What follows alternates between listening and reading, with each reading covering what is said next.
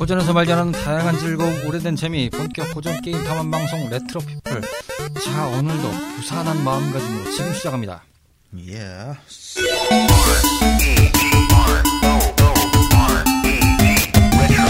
Version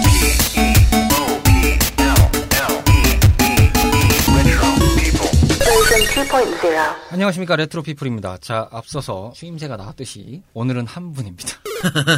이 박사님 오셨습니다. 안녕하세요. 네, 안녕하세요. 이 박사입니다. 아, 예. 이렇게 둘이 모였다는 건 결론은 하나입니다. 아재 특집으로 꾸몄습니다. 네, 아, 아재가 그렇습니다. 돌아왔어요. 그렇습니다. 아, 오랜만에 아재로 저희가 인사드리게 됐습니다. 작년도 사무라이 스피치 편을 들어보신 분 중에서 왜 두 분만 모이면 그렇게 어, 아재인가요? 했는데 어, 사실 그렇습니다. 음, 버전 1 때를 들어보시면 아재가 된 이유가 다 있다. 뭐 멀리 갈 것도 없이 작년도 넥스트 스테이지만 들어보셔도 아, 아재 특집은 그렇게 탄생했다라는 걸 저희가 말씀드릴 수 있겠습니다. 어찌됐건 간에 2020년에 보내드리고 있는 레트로 피플 원더키디가 다가왔습니다. 아, 원더키디가 다가온 게 아니죠. 원더키디가 왔네요. 네. 어, 저는 진짜 에어스타를 탈 줄 알았는데 에어스타는커녕 네, 아무것도 없더라고요. 나르는 킥보드도 없고 아무것도 없었어요. 아직 멀었죠, 뭐. 뭐 그래도 뭐 스마트폰 쓰는 거 정도는 뭐 그렇다고 봐야 되겠죠. 자 오늘은 저희가 엄청나게 또 떠들어야 되기 때문에 시간도 짧고 박사님 빨리 가셔야 되기 때문에 어, 정말 부산하게 떠들어야 됩니다. 납치를 했는데 시간 조절에 실패했습니다. 빨리 해야 됩니다. 어, 짧고 굵게 했기 때문에 일단은 광고 타임 미미장님 목소리부터 싹 듣고 오겠습니다. 목요일 저녁에 만나는 fantastic retro adventure time. 본격 고전 게임 탐험 방송 레트로 피플은 다양한 팟캐스트 앱에서 청취하실 수 있는데요. 2014년 첫 모험을 시작한 이후 많은 청탐꾼들의 성원을 힘입어 다양한 고전 게임의 세계로 여러분들과 함께하고 있습니다. 방송 소감이나 사연 함께 탐험하고 싶은 게임이 있다면 주저하지 마시고 언제든 저희한테 알려주세요. 청탐꾼 여러분들의 다양한 이야기를 기다리고 있으니까요. 짧은 이야기, 긴 이야기 상관없이 모두 모두 환영합니다.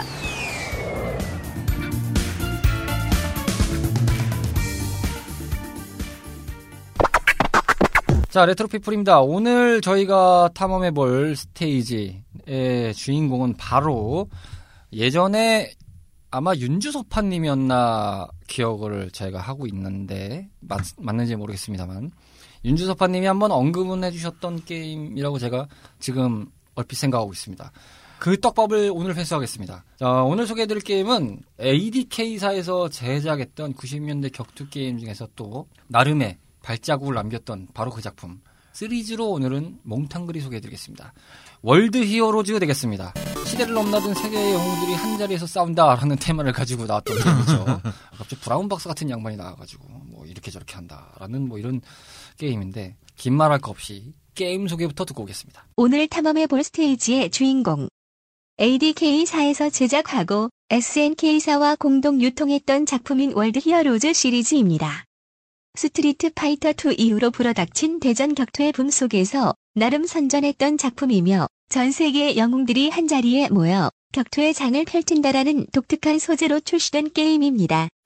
먼저 초대작인 1편의 경우 국내에서는 스파의 아류작에 불과한 인지도를 기록했으나 옆 나라에서는 꽤나 컬트적인 요소와 세일즈 전략으로 인해 회사의 규모가 커지게 될 만큼의 대성공을 가져오게 되었다고 하네요.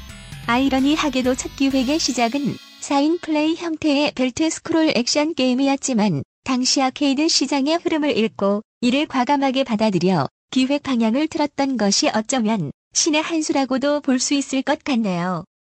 그리고 9개월 뒤에 발매된 속편은 SNK에서 포인트로 삼았던 100메가 쇼크에 대응하는 타이틀로 등장하여 많은 이들의 주목을 받았으며 전작의 문제점들을 비교적 잘 수습한 동시에 보다 빠른 템포와 던지기 반격, 장풍 계열 공격 튕겨내기 등을 장착하여 게임성으로도 독자적인 면모를 살려내 격투 게임 유저들에게서도 서서히 인지도를 높여가는데 많은 공을 세운 작품으로 널리 알려져 있습니다.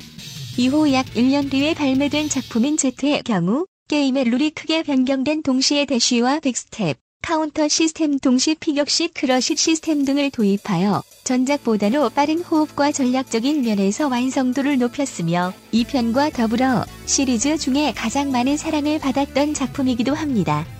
공동 유통을 맡고 있던 SNK사가 제작에도 참여한 작품으로 훗날 킹오파 시리즈의 모태가 되는 형태로 발전하게 된 것으로도 유명한 게임입니다.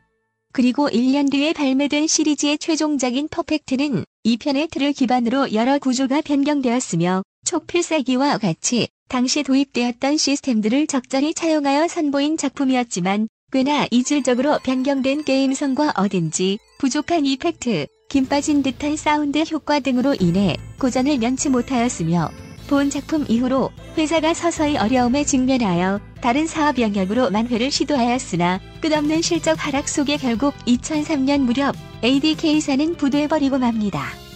이후에 저작권과 권리는 SNK에서 인수하여 종종 타 게임을 통해 선보여지고 있는 정도라 볼 수 있겠네요.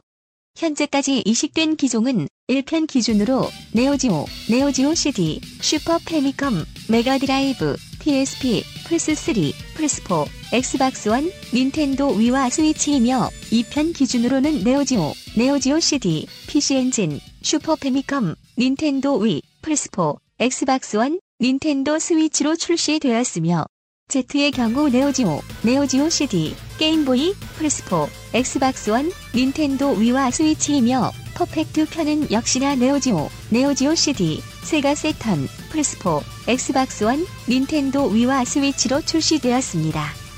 그리고 현재로서는 유일한 시리즈 합본팩인 월드 히어로즈 고저스라는 타이틀로 플레이스테이션 2 기종에만 출시되었습니다. 시리즈 전체를 소개해드리다 보니 발매 기종만 몇 번 읽은지 모르겠네요. 이러고 밥 한 번 안 사주면서 참 게임 소개 듣고 왔습니다. 원래 게임 소개는 이 박사님이 이렇게 전담을 하셨던 포지션인데 좀 편해지셨죠 이거는? 아유, 너무 좋아졌어요. 아니 근데 예나 지금이나 우리 탐험꾼들이 대본을 지어주면 어색해해요. 안 읽으려고 그래요. 그 대본 없이 뭔가 이렇게 틀만 얘기해주면 아 쭉쭉 뽑아내는 양반들이 갑자기 대본만 지어줬다 싶으면 합주기가 되듯이 왜 이렇게 조용해지나라는 생각이 들 정도로 아, 이게 뭐냐 싶은 그런 상황들을 몇 번 이렇게 겪다 보니까 결국은 귀찮아도 우리 알파고 딸이는 안내양을 지금 부르고 있습니다. 무슨 대본에 다 트라우마가 있는가 봐요. 그러니까요. 트라우마가 있습니다. 이게 힘든 게 아닌데. 그러니까요. 원래 오늘도 대본을 준비하다 그냥 안내양 쓸게요. 이래서 네. 틀만 저희가 알고 왔습니다. 그리고 뭐 간단하게 대본이 있는데 어, 뭐 그대로 잘 이어가겠습니다. 자 설명 들었다시피 오늘은 월드 히어로즈인데요. 이 시리즈는 총 4개가 있습니다. 어, 시리즈 첫 편인 월드 히어로즈 1 그리고 속편인 2 이어서 Z 마지막으로 등장한 퍼펙트 이렇게 4편이 있는데 이게 저희가 논의를 할 때 한 편만 얘기하기도 뭐하고 큰 틀에서 one, two가 한 틀이고 Z 퍼펙트가 또 한 틀이라서 이렇게 또 나누기도 좀 애매한 이런 상황이다 보니까 그냥 뭉뚱그레하게 가자. 어차피 거기서 거기다. 그리고 박사님이 거기에 활용 정점을 하나 남기셨죠. 다 얘기해보자. 거기 거기서 거기서 콩나물에 거기다. 금나물에 그답 그 밥이다. 밥이다. 말도 꼬이네요. 그 나물에 그 밥이다. 그냥 한 번에 털고 말자. 어차피 오고 한 시간이면 끝난다. 깔끔하게 턴다. 라고 얘기를 하셔서 저희가 그 말씀을 그대로 경청하여 한 시간만 털고 딱 깔끔하게 이 스테이지를 한번 탐험해 보겠습니다. 먼저 시대 속의 월드 히어로즈입니다. 자, 이 게임을 시대에서 어떻게 접했는지를 얘기할 텐데 큰 틀에서 저나 이 박사님의 별반 다를 것이 없다. 오락실이다. 아, 오락실이죠, 뭐. 오락실이다. 근데 이제 거기서부터 얘기해야겠네요. one부터 접했냐, two부터 접했냐, 요게 좀 갈리는 사람들이 있어요. 그쵸. 저는 one부터 접해봤습니다. 저도 one부터 있긴 한데, 네. one이 그렇게 오래 있진 않았었어요. 그러니까 여기 one이 의외로 우리나라에서는 two 나오기 직전에 좀 깔렸던 뭐 약간 그쵸. 기간상으로 한 달도 안 된 걸로 알고 있는데. 이렇게 오락실마다 약간 차이가 있는데 약간 뭐 그렇게 나오는 경우가 있었어요. 저희 오락실의 성지인 큰 집에서도 이거에 one부터 있었는데 제가 기억할 때 오락실 우리 큰 집에서는 한 두세 달, 아, 두 달 좀 꼴랑 있었나? 이런 생각이 들다가 사라졌다가 갑자기 이제 two로 바뀌는 어 비슷한 건데 어 어, 뭔가 달라졌네 이렇게 해서 좀 봤던 경우가 있거든요. 그래서 one이 사실은 오락실에서 해본 적은 좀 있는데 그렇게 뇌리에 인상이 깊진 않았어요. 그쵸. 예, 엄청 인상이 깊지도 않았고 예, 딱히 뭐라고 좀 설명하기도 뭐했고 이게 자연스럽게 이제 저희가 시각적인 부분으로 좀 넘어가서 얘기를 할 텐데 사실 오늘 얘기가 시각적인 뭐 게임적인 부분을 이제 같이 얘기하는 게 좀 맞을 것 같은 생각이 들어서 미리 좀 말씀을 같이 묶어서 오늘은 좀 진행을 하겠습니다. 시각과 게임적인 부분에서 넘어가서 얘기를 해보도록하겠습니다. 요 부분에서 어떤 부분이 있는가 설명을 드리겠는데 제가 먼저 말씀드리면 이 one이 시각적인 부분하고 게임적인 부분을 봤을 때 뭐라고 해야 되죠? 이 그때 당시 이제 one 기준에 보면 이 당시에 스트리트 파이터 2의 아류작들이 엄청 많잖아요. 그쵸. 되게 뭐 심한 심한 관점으로 보면은 요즘 말로 이제 tracing이라고 하죠. 뭐 이렇게 그대로 어떤 모션을 뭐 그대로 이제 베껴서 이제 이미지를 베낀 다음에 그거를 이제 그냥 뭔가 새롭게 만든 양. 근데 그 동작이나 이런 모션을 보면은 어 이거 다 여기서 나온 거잖아 라고 알 수 있을 정도로 뭐 그때 당시 그런 것도 좀 있었습니다. 뭐 흔한 말로 뭐 스트리트 파이터의 도트만 이렇게 따다가 뭐 이렇게 이미지만 바꿔 가지고 만드는 뭐 경우도 더러 있었고 어, 거기서 좀 변형만 해서 나오는 경우도 있었고 한데 이것도 사실은 뭐 이렇게 딱히 다른 건 없다라는 생각이 좀 들 정도긴 해요. 캐릭터 뜯어 보면은 막상 뭐 브로켄은 달심이고 뭐 한조우면은 누가 봐도 류켄이고 뭐 그렇잖아요. 뭐 그쵸. 김용은 가일이고 뭐 근데 one은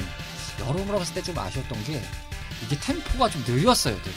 그쵸. 어? 그때 네. 그렇게 빨랐던 류 게임이 별로 없었을 거예요. 아마. 없기도 없는데 스트리트 파이터보다도 2도 사실은 좀 느렸던 편이죠. 사실은 대쉬까지도 느렸고 터보부터 좀 빨라지는 시대가 왔는데 그때 뭐 그게 빨라졌던 계기가 뭐 다른 것보다는 뭐 이제 강룡 버전이라든지 이런 것들이 좀 나, 나오다 보니까 어리게 쓰면 파동권 나오고 막 이런 거.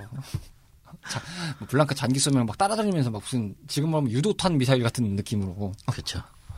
막 이렇게 했던 경우도 있다 보니까 그런 것들을 이게 좀 캡콤에서 반영해서 버전업을 냈던 경우 있는데 사실 저는 대시 같은 느낌만 생각해서 이걸 해봐도 조금 뭔가 스타일이 더 느리다는 생각이 좀 들 정도로 한 단어로 욕하면 답답했죠. 그쵸. 게임이 좀 답답했어요, 사실은. 저 같은 경우는 이제 딱 이걸 접하자마자 아 이거 분명 스트리트 파이터에서 라이센스를 따와서 비슷한 류로 해갖고 고쳤었다. 보통은 그렇게 생각할 수 네. 있을 거예요, 보통은. 그러니까 하나 뭐 짜잘한 것만 바꿨을 뿐 큰 틀은 똑같다고 생각하거든요. 음, 그 굳이 이걸 해야 되나 싶을 정도로 그때 또 이 스트리트 파이터 류 아류작도 해갖고 격투 게임만 도 수두룩하게 나온 시대 때인데 그렇죠. 딱히 그렇게 정감이 가지는 않았었어요. 맞아요. 정감이 안 가요. 일단은 캐릭터성으로 봐서는 조금 그때 당시 나왔던 것보다 메리트 있게 좀 느껴졌던 건좀 있죠. 근데 실존 세계에 있었던 캐릭터들을 모아서 격투 게임을 펼친다라는 컨셉은 지금 보면 좀 신박하긴 한데 어떻게 보면 패러디물에 좀 강한 느낌도 있어서 one에서는 이게 근데 one 스타일에서 아마 크게 발전이 없이 고착화가 됐으면 아마 그냥 바로 사장이 될 법한 게임이기도 했어요. 이거는 one이. 그렇죠. 뭐 캐릭터성 간단하게 말씀드리면 한 한조 같은 경우는 전국 시대 닌자라고 하고요. 후마도 역시 전국 시대 닌자입니다. 근데 둘은 일단 앞서 말씀드린 대로.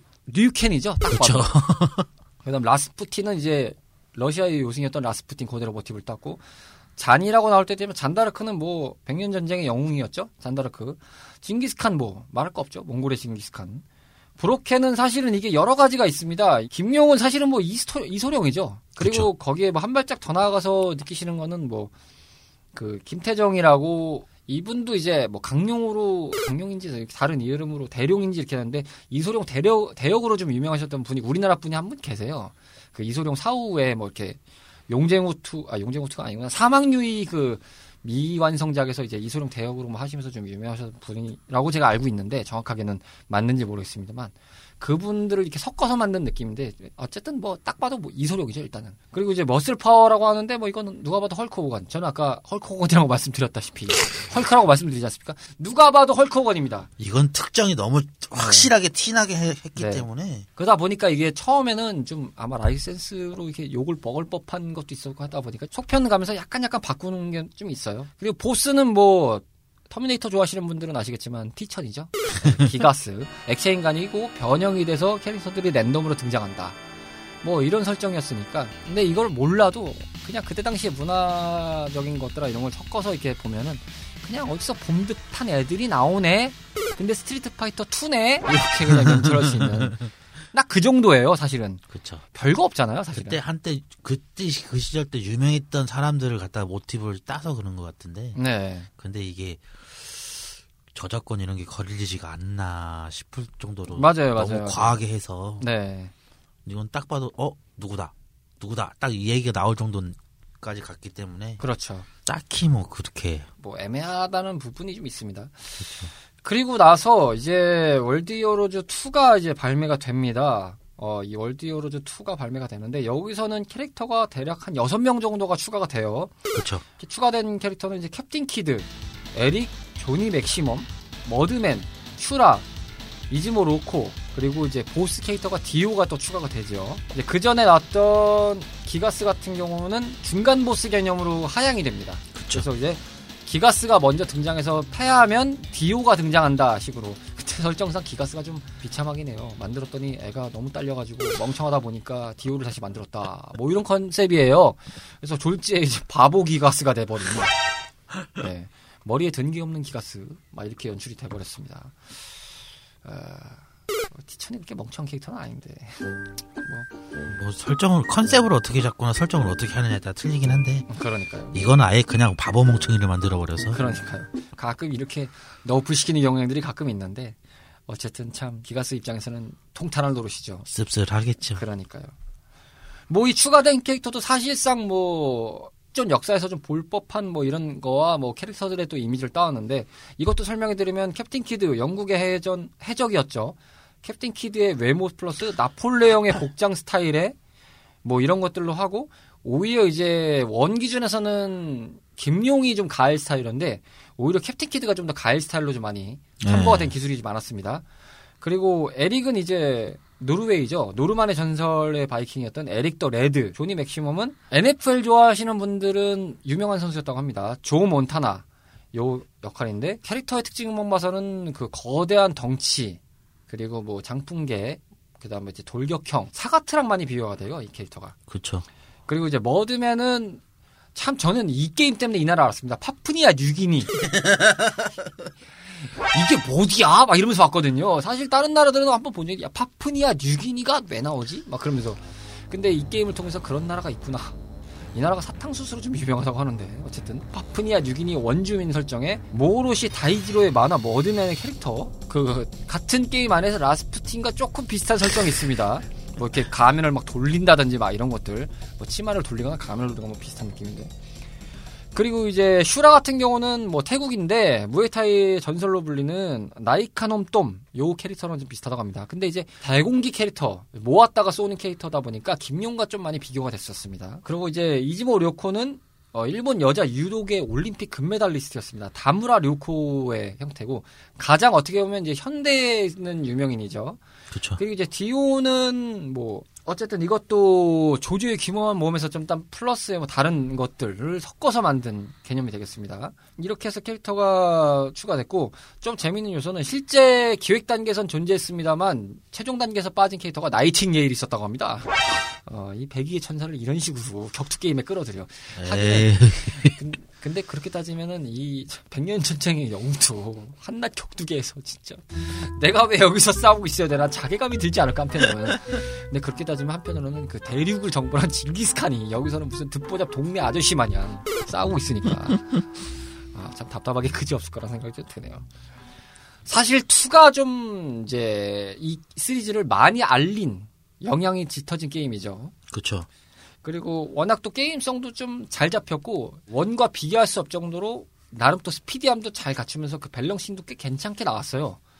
근데 단점은 처음에 하시는 기준에서 좀 어렵게 느껴질 수 있을 거예요. 그렇죠. 공방전이나 이런 게 의외로 좀 강한 게임이 돼버렸습니다. 근데 그러다 보니까 저는 이 2의 의의를 두면은 이제 요 게임부터 스트리트 파이터 2의 이미지에서 약간 탈피해서 독자 노선이 좀 끼기 시작을 해요.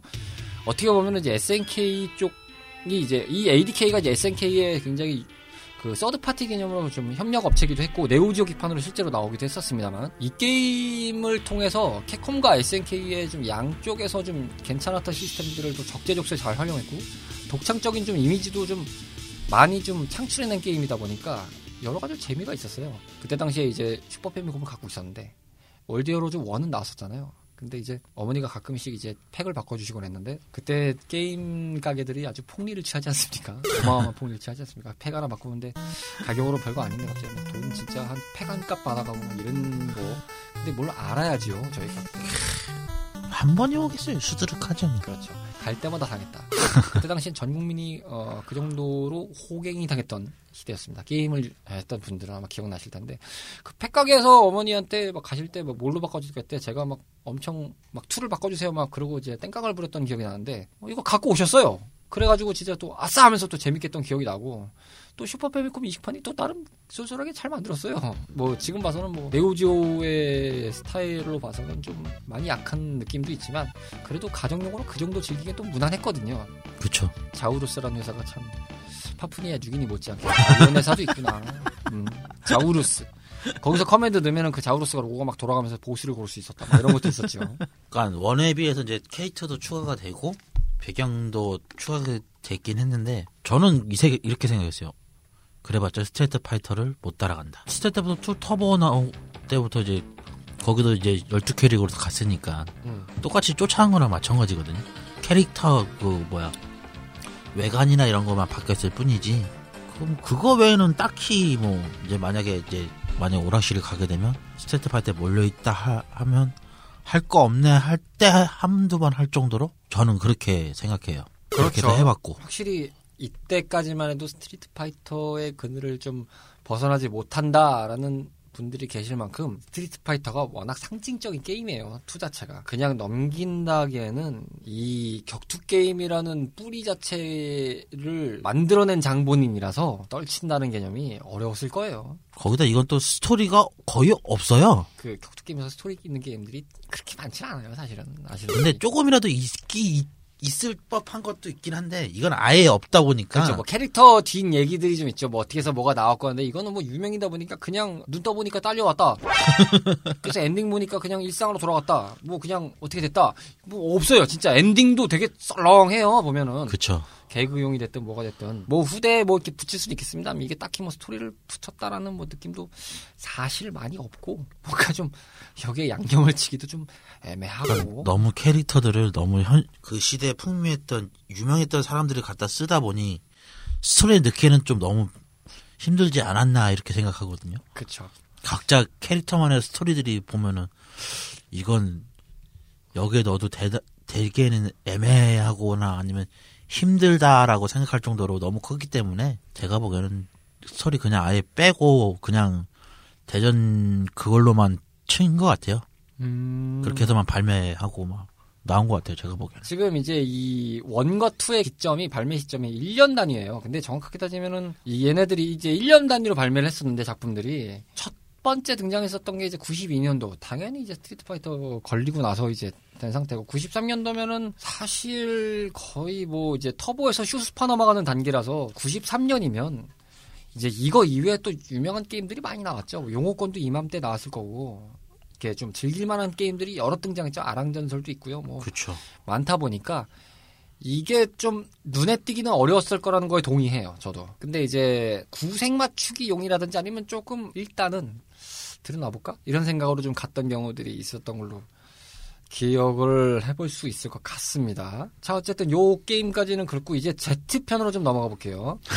Z는 94년도에 발매를 했습니다. 이때부터는 외적으로만 이제 협력적으로 하는 방식 SNK가 좀 협력을 했다면 이제 Z 때는 공식적으로 SNK가 협력을 해서 만듭니다.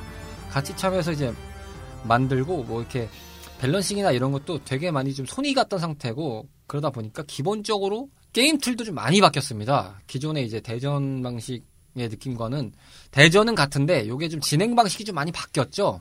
게다가 좀 그렇죠. 신박하다 이런 느낌 정도 정도로 바뀌어 버려서 좀 신기하기도 합니다. 그리고 여담이지만 이 Z의 의미가 있는 거는 Z의 시스템을 기반으로 만든 게 결국 킹오파거든요. 그렇죠. 교대 방식 한 명 지면 한 명 나오고 막 이런 것들이 좀 있어서 물론 이제 플레이어는 한 명이었습니다만 상대편은 이제 한 팀을 만들어 가지고 나오는 방식이었거든요. 그래서 팀 팀 팀 에서 이게 한 세네 팀 깬 다음에 이제 보스전 넘어가는 걸로 기억을 하는데 그리고 이제 그런 것도 있죠. 뭐 뒤에 배경이 막 이제 축제 분위기 나오고 막 뭔가 대회하는 분위기 연출되고 막 이런 것들이 뭐 직간접적으로 킹오파에 좀 영향을 줬겠다라는 생각이 좀 드는 부분도 있습니다. 이 게임에서는 추가 캐릭터는 두 명입니다. Jack the Ripper랑 여포입니다. 제가 지금 말씀드렸지만 잭이라고 나오지만 이 잭이 이제 Jack the Ripper가 맞을 겁니다. 그 영국의 아주 시대의 살인마죠. 그 캐릭터를 모티브한 거 여포는 뭐 말 그대로 여포죠. 성직지하면 아시겠더니 여포입니다. 그 여포. 예, 다른 데 없습니다. 이제는 뭐 몽골도 갔는데 중국이라도 못 가겠냐? 막 그런 거. 퍼펙트가 뭐 손오공도 납치오는데.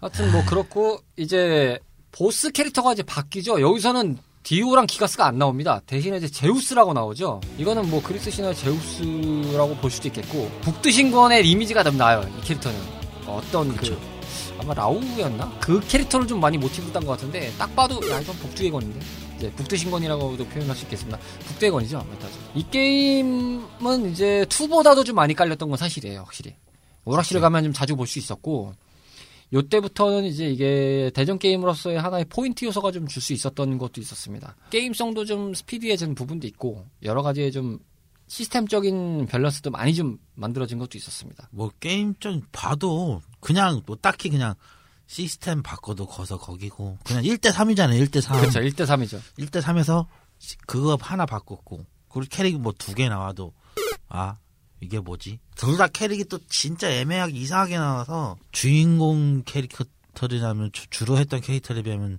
잘 손이 안 가는 캐릭터? 음. 그래서 주로 어떤 캐릭터를 하셨어요? 저는 그 one 때부터 나왔던 김용. 아, 저도 김용 많이 했어요. 확실히 저희 때는 그 이소룡에 대한 낭만이 있지 않습니까?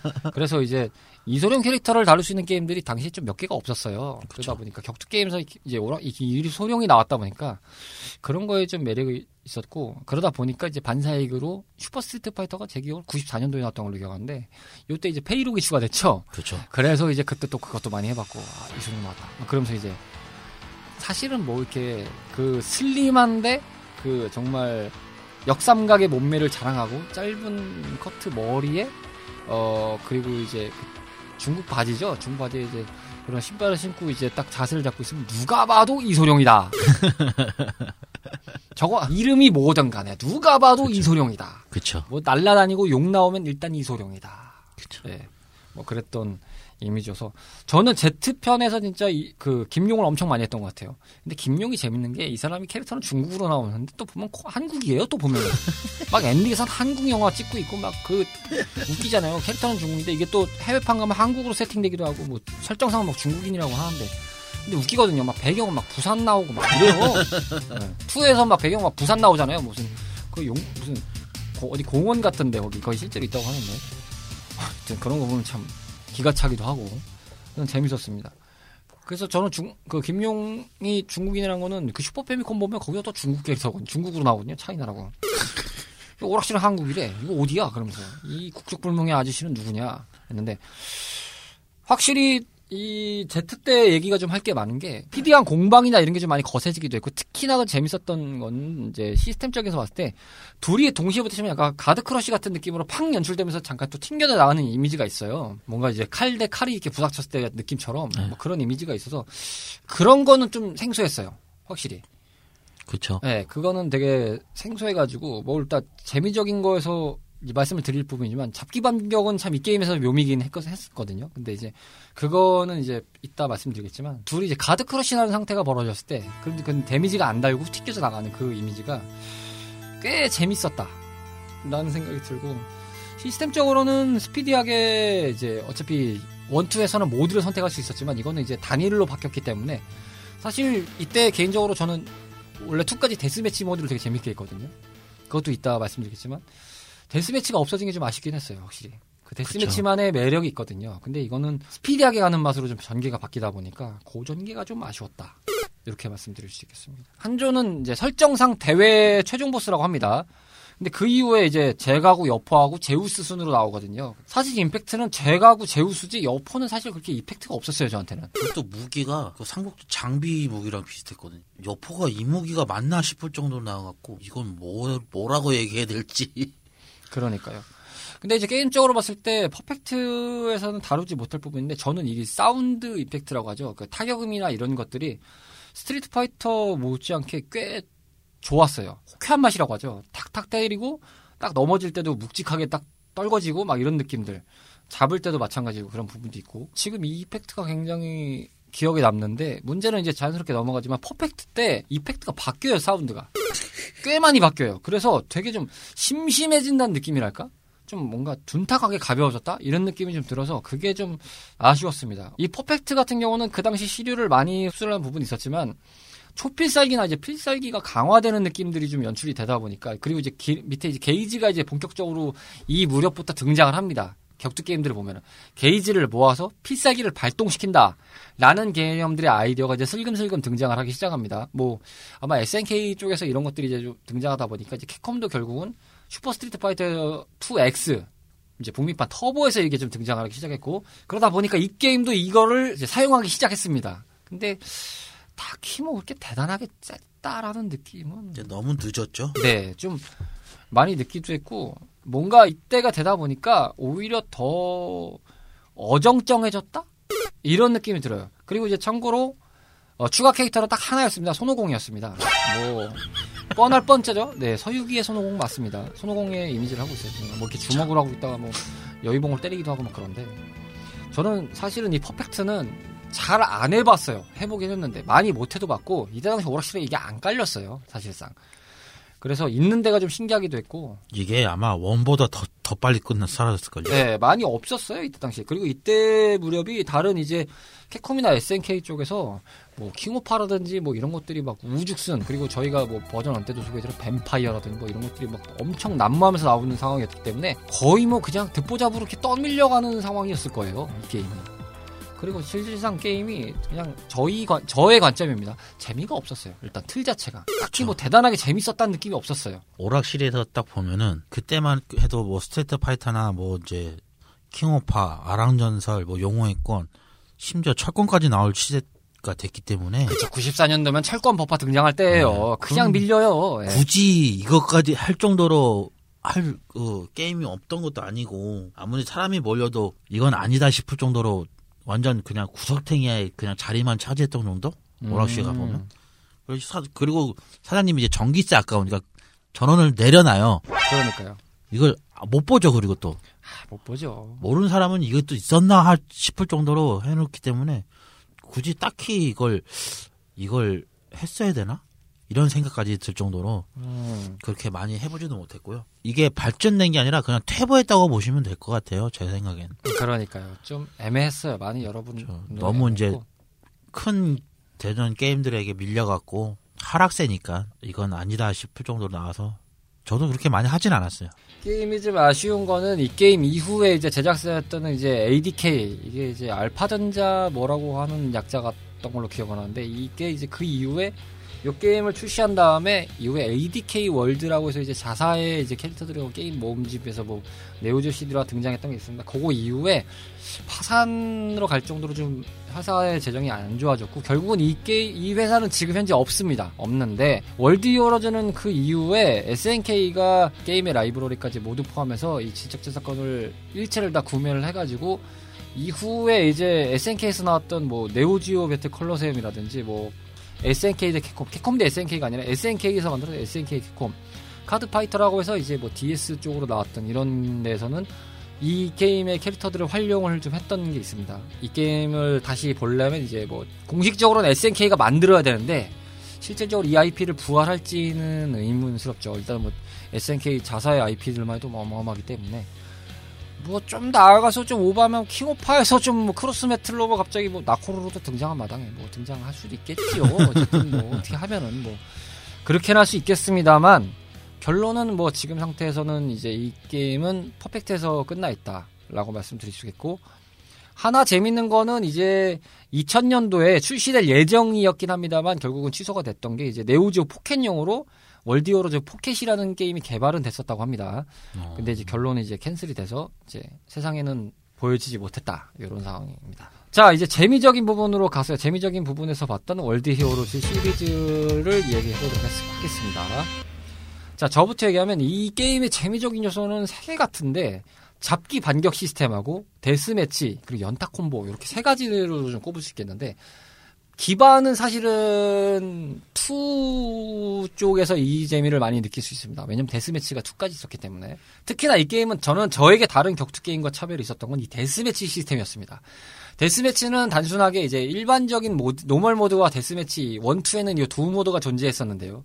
캐릭터를 고르고 나서 mode select를 고르고 이제 그 모드에 맞게 들어가는 방식이었는데요. two 베이스로 설명해 드리면 이렇습니다. 일단 데스매치로 들어가시면 타임은 예, 대략 한 199초가 200초를 주어지고 그 기력 게이지가 아주 길쭉하게 있는데 이제 half 대 half로 주어진 상태에서 약간의 특수한 이제 스테이지마다 장치가 달려 있는 데서 싸웁니다.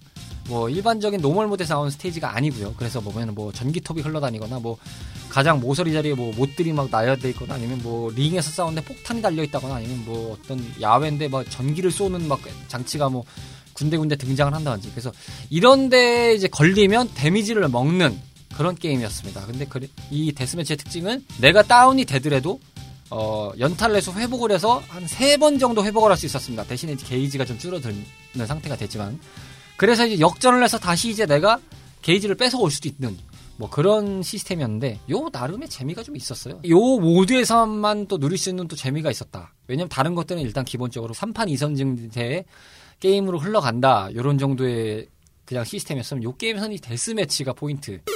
요거에서 좀 재미가 있어서 꽤나 데스매치를 많이 건드렸던 기억이 납니다. 그리고 지금도 가끔 이제 고저스를 제가 이제 플레이 해볼 수 있는 상황이 되면 데스매치를 한 번씩 돌려보는 것 같습니다. 저는 데스매치는 그렇게 재미를 못 느꼈고요. 네네.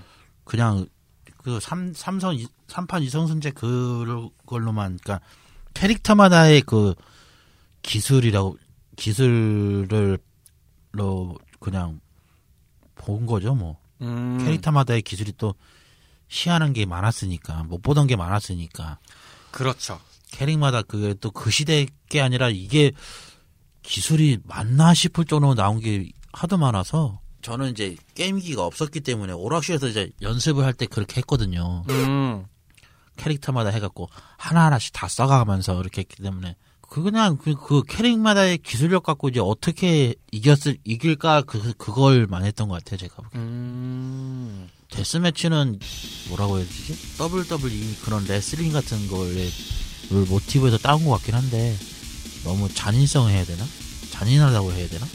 음, 그래요? 네, 그게 좀 있어갖고 아. 재미도 그렇게 재밌진 않았어요. 전 데스매치가 안 맞았어요, 솔직히. 저는 한- 이 방송을 녹음하면서 점차 느끼는 생각이지만 박사님이 이걸 하자고 했는데 오히려 이제 박사님 반응은 난 이거 별로였는데 이렇게 멘트를 던지시니까 아 이거 어떻게 하지? 막 이런 생각이 좀 드는 상황입니다 지금. 아 야 이거 이러면 곤란한데. 어, 이게 참 빅재미를 예상하고 왔는데 이거 진짜 노재미 좀 가까워지고 있는 거 아닌가. 딱히 뭐 그러니까 이게 없는데? 솔직히 말씀드리면은 제일 재밌었다고 하고 버전은 2밖에 없어요.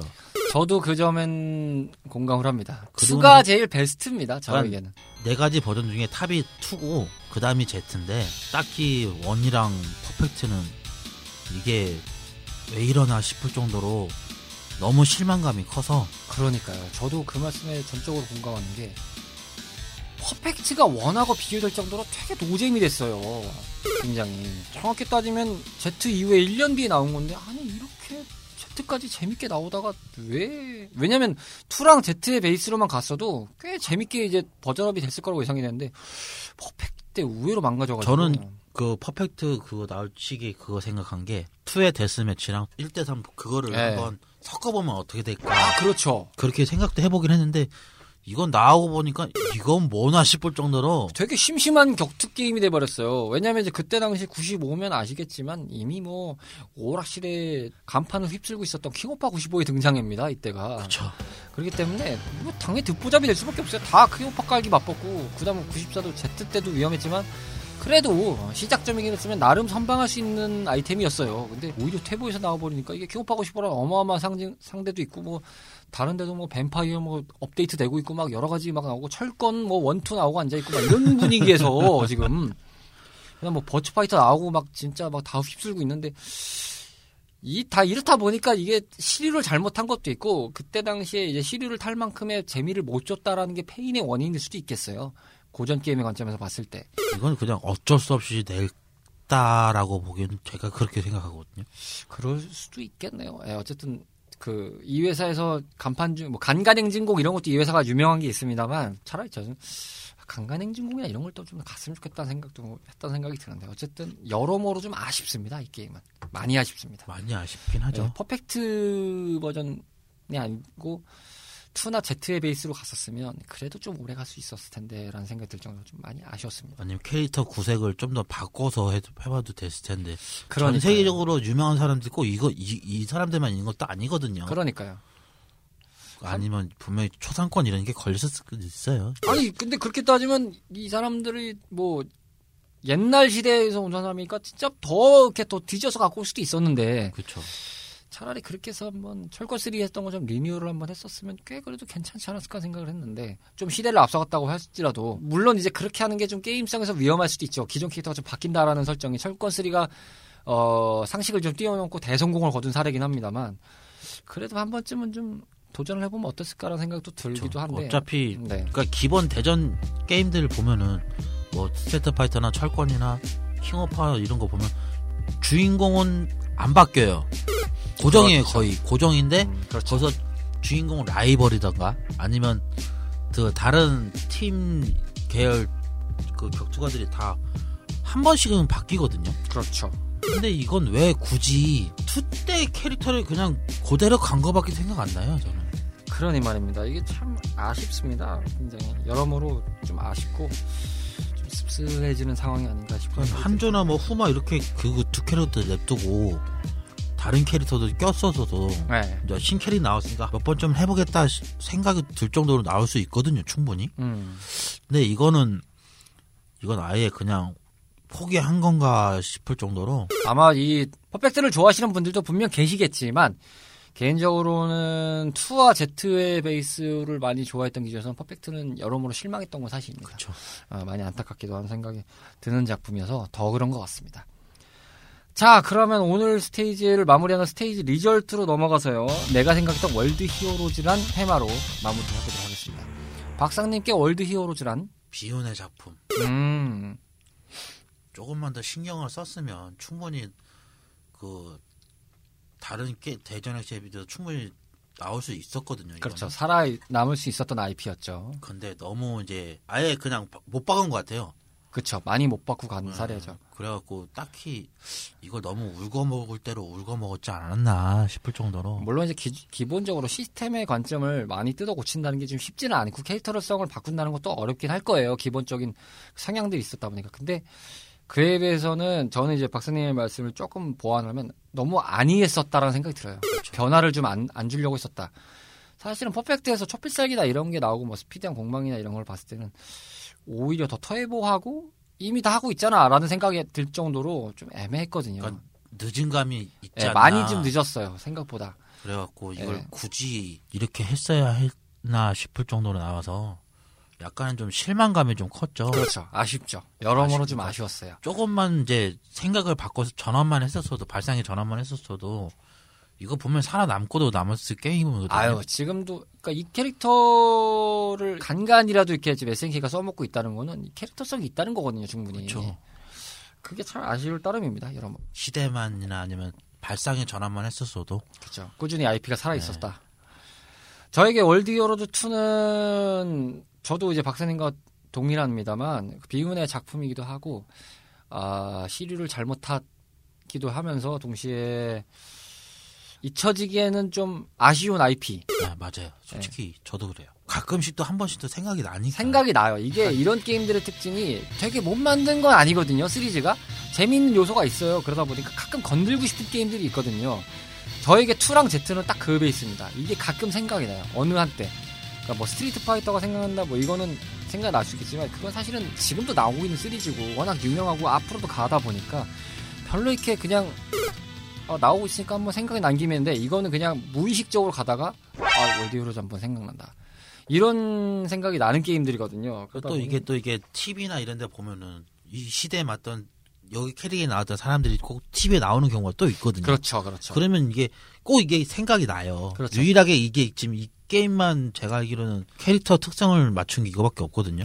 그렇죠. 워낙 뭐 originality라는 특성보다는 이제 있는 캐릭터들을 갖고 하다 보니까 뭐 그럴 수 있죠. 뭐 역상황이 보다가 징기스칸 나면 아 그럴 어, 수도 어. 있고 이소룡 보면 이소룡일 수도 있겠고 뭐 헐크호간 얘기 나면 헐크호간 볼 수도 있겠고 어디서 군데군데 이렇게 나와요. 그러면 이게 당연스럽게 연결이 되다 보니까 참 시도는 좋았는데 그쵸. 아쉽다. 시도는 좋았는데.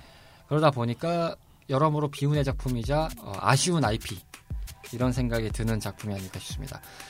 자, 세계 각지에서 있었던 전설의 캐릭터들이 한데 모여서 펼치는 어찌 보면 조금 더 앞서갔던 네, 한 발자국 앞서갔지만은 잊혀지고 있는 비운의 IP이자 꿈의 대전 오늘 스테이지에서 탐해봐봤던 월드 히어로즈 스테이지였습니다. 오늘은 무명 배우지만 배우를 향한 열정과 꿈은 그 누구 못지 않습니다. 진중하지만 유쾌하게 다양한 작품과 연기 이야기를 들려드립니다. 매주 월요일 저녁 8시 이름 없는 배우들의 작은 공간 팟캐스트 검색창에서 배우 사롱으로 검색하세요.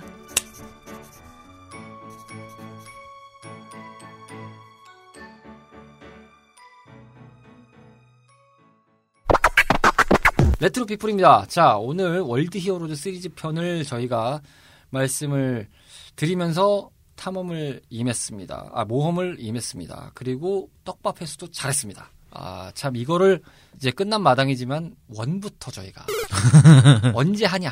대체 언제 하냐? 이러고 있었는데 저희가 방송에서 7년 만에 드디어 회수를 했습니다. 아, 긴 시간이었습니다.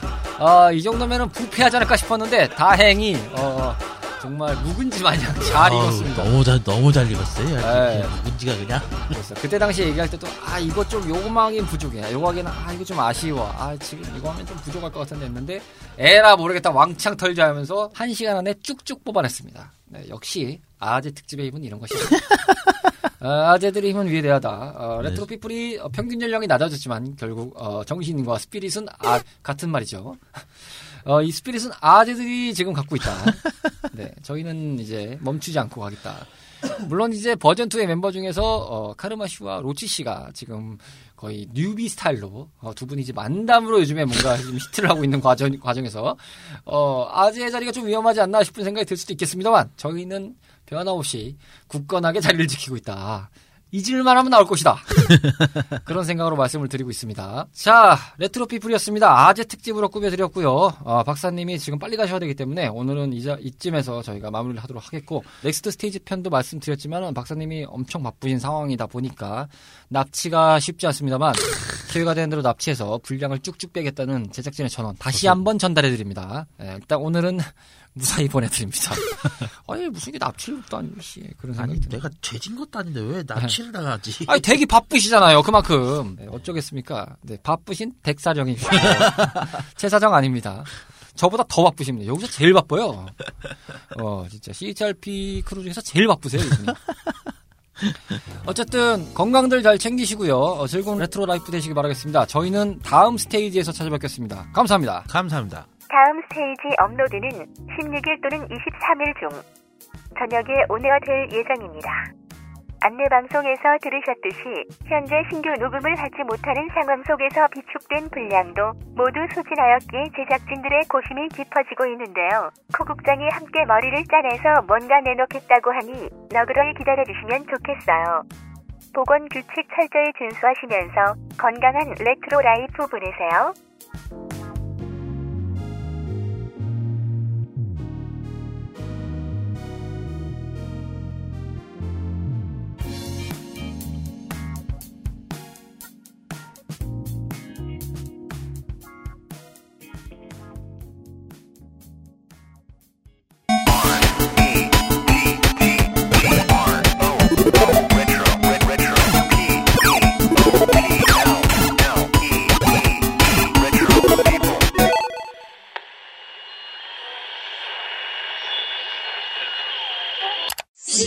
Okay.